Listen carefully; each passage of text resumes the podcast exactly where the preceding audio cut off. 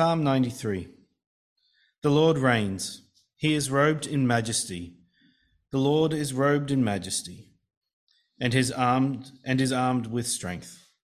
The world is firmly established. It cannot be moved. Your throne was established long ago. You are from all eternity. The seas have lifted up, O Lord. The seas have lifted up their voice. The seas have lifted up their pounding waves mightier than the thunder of great waters, mightier than the breakers of the sea. The Lord is on high. The Lord on high is mighty. Your statutes stand firm. Holiness adorns your house for endless days, O Lord. Here ends the reading.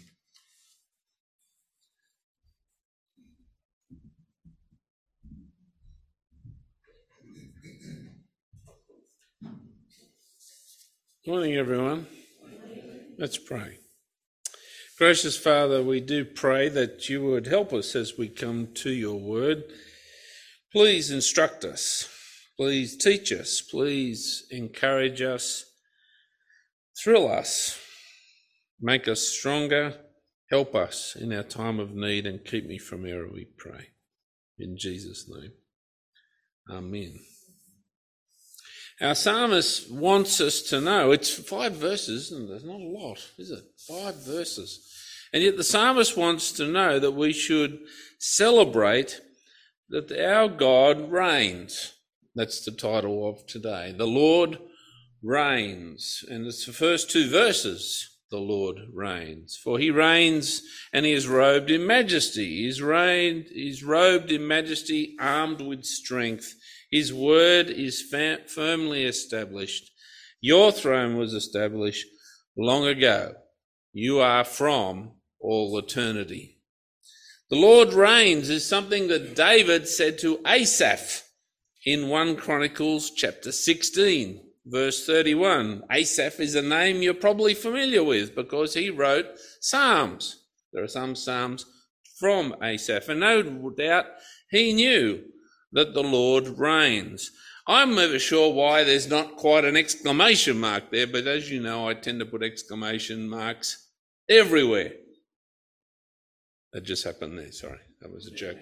Uh, it's a proclamation from the rooftops for our God is the King of the universe. And I wonder if we realize that. Our God created everything, the heavens and the earth, and runs the whole show and keeps it together. Without his power and might and majesty, it falls apart. It doesn't happen. He is robed in majesty. Matthew Henry, you might be familiar, who wrote commentaries. I'm sure we've, we've got a whole set of them out here, I'm pretty sure. He said, when other kings are compared to our great God, they are like glowworms compared to the sun. Have you seen glowworms? Have you been to the glowworm cave? You've, you've seen the glowworms. You see how they are. Isn't that they are pretty amazing, aren't they? They are freaky. They are. But when it comes to the sun, they do pale into comparison, and that's what Matthew Henry says. Other kings, and history is full of other kings. History is full of rulers and powers and authorities that say they are great. Our God is great. The greatness of God, his holiness and perfection dazzles. His greatness is so much brighter than anything that we know.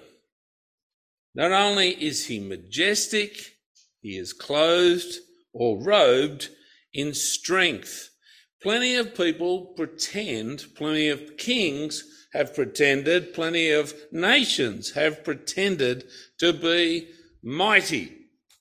If you go to the ancient world, it's one of the things they did. They built things and declared how mighty they were to give people the impression they were strong.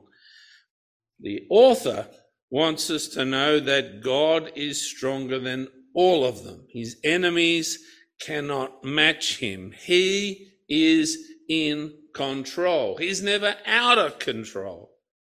It's an awe inspiring, breathtaking picture of the majestic God on his throne. Do you remember Isaiah chapter 6's description of God on his throne? The prophet Isaiah said this I saw the Lord seated on a throne, high and exalted, and the train of his robe filled the temple. Above him were seraphs, each with six wings. Two wings they covered their face, with two wings they covered their feet, two they were flying.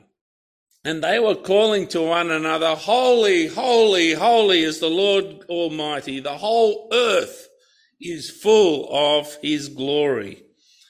He reigns. He is unchallenged.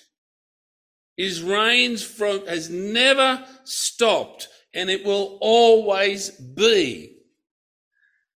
When I was a scripture teacher, Bronwyn's not here today, is she? She's not here today. Oh. Is anyone else taught scripture? Yeah, plenty of people. What is one of the questions they ask you when you're teaching scripture? The one that they think they're going to stump you with. The one they thought they were going to stump me with, maybe. The question is, who made God? That one?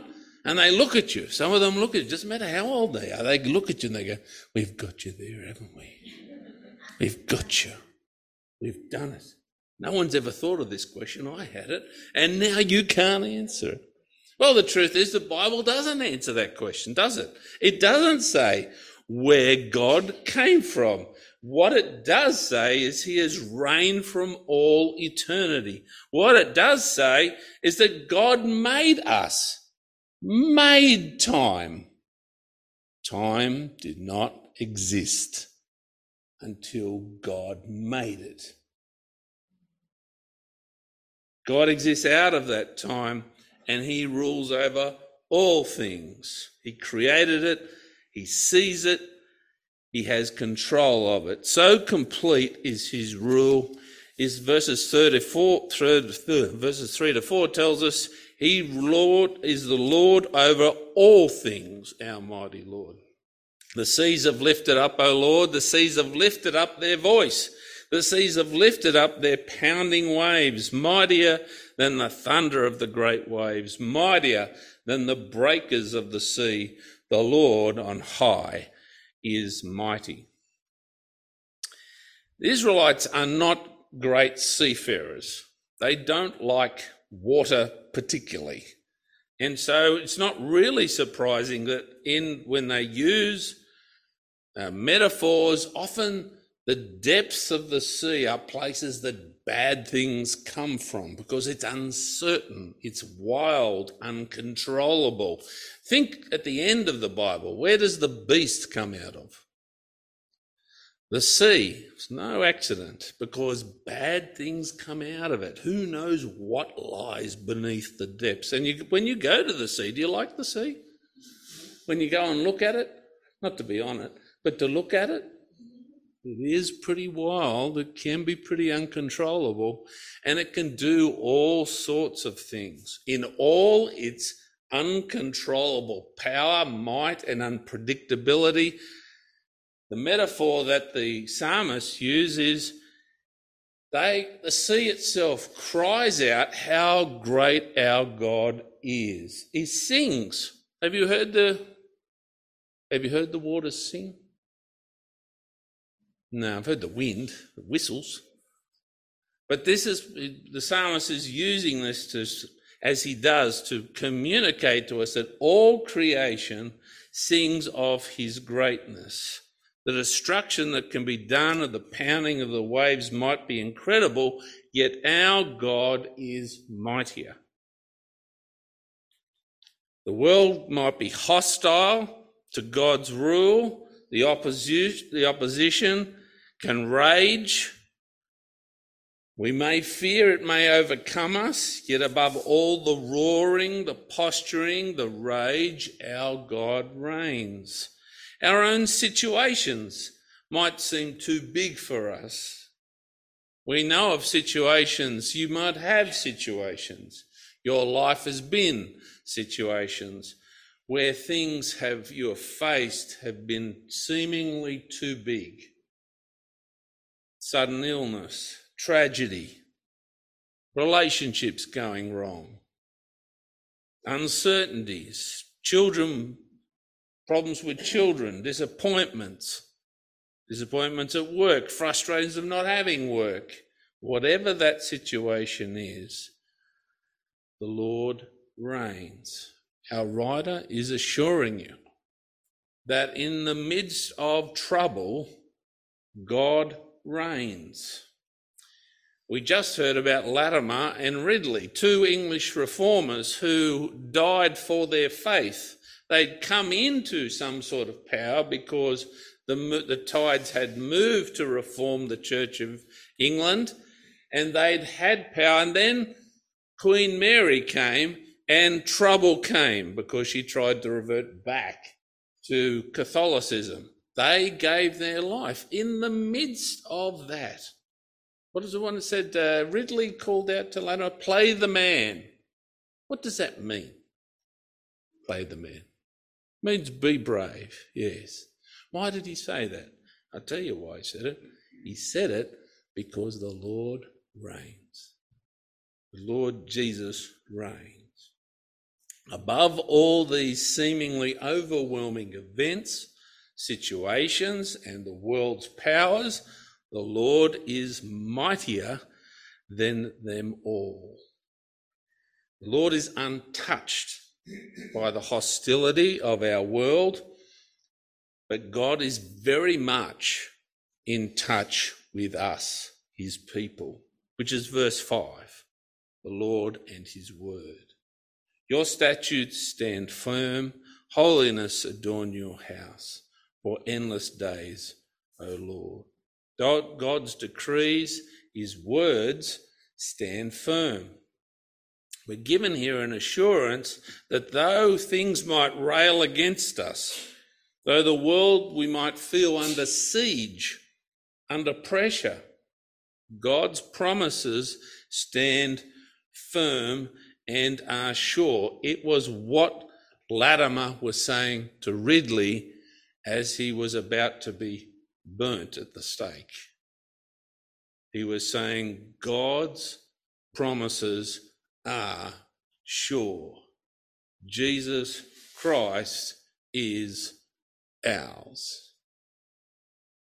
We've heard, not because of us, fortunately, because I'm all over the place, and I know you are too, but God stands sure, and his promises are faithful and they never change. The writer is telling us that one we follow is trustworthy. And those promises that he gave us take the character of the one who spoke them. Do you know people whose promises mean very little? Maybe some, yeah, well, that's politicians. Well, you know, they love, they love to tell us exactly what we like to hear. But of course, it changes, doesn't it? We may know of people whose promises mean very little, and some of them will never keep them, hence what we just said. But the Lord always keeps his promises. He has kept his promises to us in the person of our Saviour, the Lord Jesus. The strength of this psalm is that the certainty of what we can know the Lord reigns. That certainty is ours yesterday, today, and tomorrow. In fact, it's always today. Today, if you hear my voice, it's always today. God's promises are always present and faithful to us. The writer is looking forward for those promises, and we are the people who have received those promises in the person of the Lord Jesus. Jesus came to keep the word of the Lord to his people, that he would rescue them. Jesus came that we might be his. He came that he might defeat sin and death. He came that he might die in our place and take the punishment from us onto him. He came that we by grace and love might go free forgiven, righteous sons, heirs of the living God. The promises of the Old Testament find their fulfillment in Jesus, and they are certain to us, which is what Paul wants his people to know in Ephesus, and we receive as well. What a wonderful prayer. I pray that the eyes of your heart may be enlightened in order that you may know the hope to which he has called you, the riches of his glorious inheritance in the saints, and his incomparably great power for us who believe.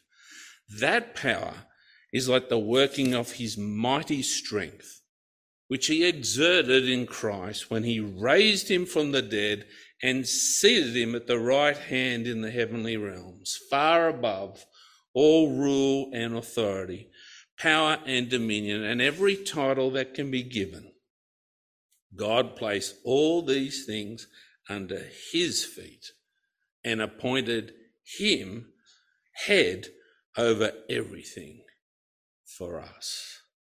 May the eyes of your heart, may the eyes of my heart be open to know the greatness and certainty of our God's reign in our lives today and tomorrow and always.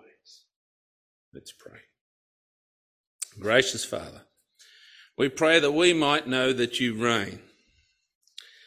There are many things in our lives which trouble us. We particularly think of the tragedy of uh, our friends up the hill, of the family who've continued to suffer in the loss of their dear little girl. Lord, at certain points we wonder what is going on. But I pray that you might wrap them, we pray that you might wrap them in your love and care and certainty of your promises. We ask, Lord, that you would bring them comfort and love and be with them. Help us to know that in all things you have triumphed over this world and you reign. Nothing can change that. No situation, no trouble, no strife. You are always ours because of what you have done for us in the Lord Jesus Christ, in whose name we pray. Amen.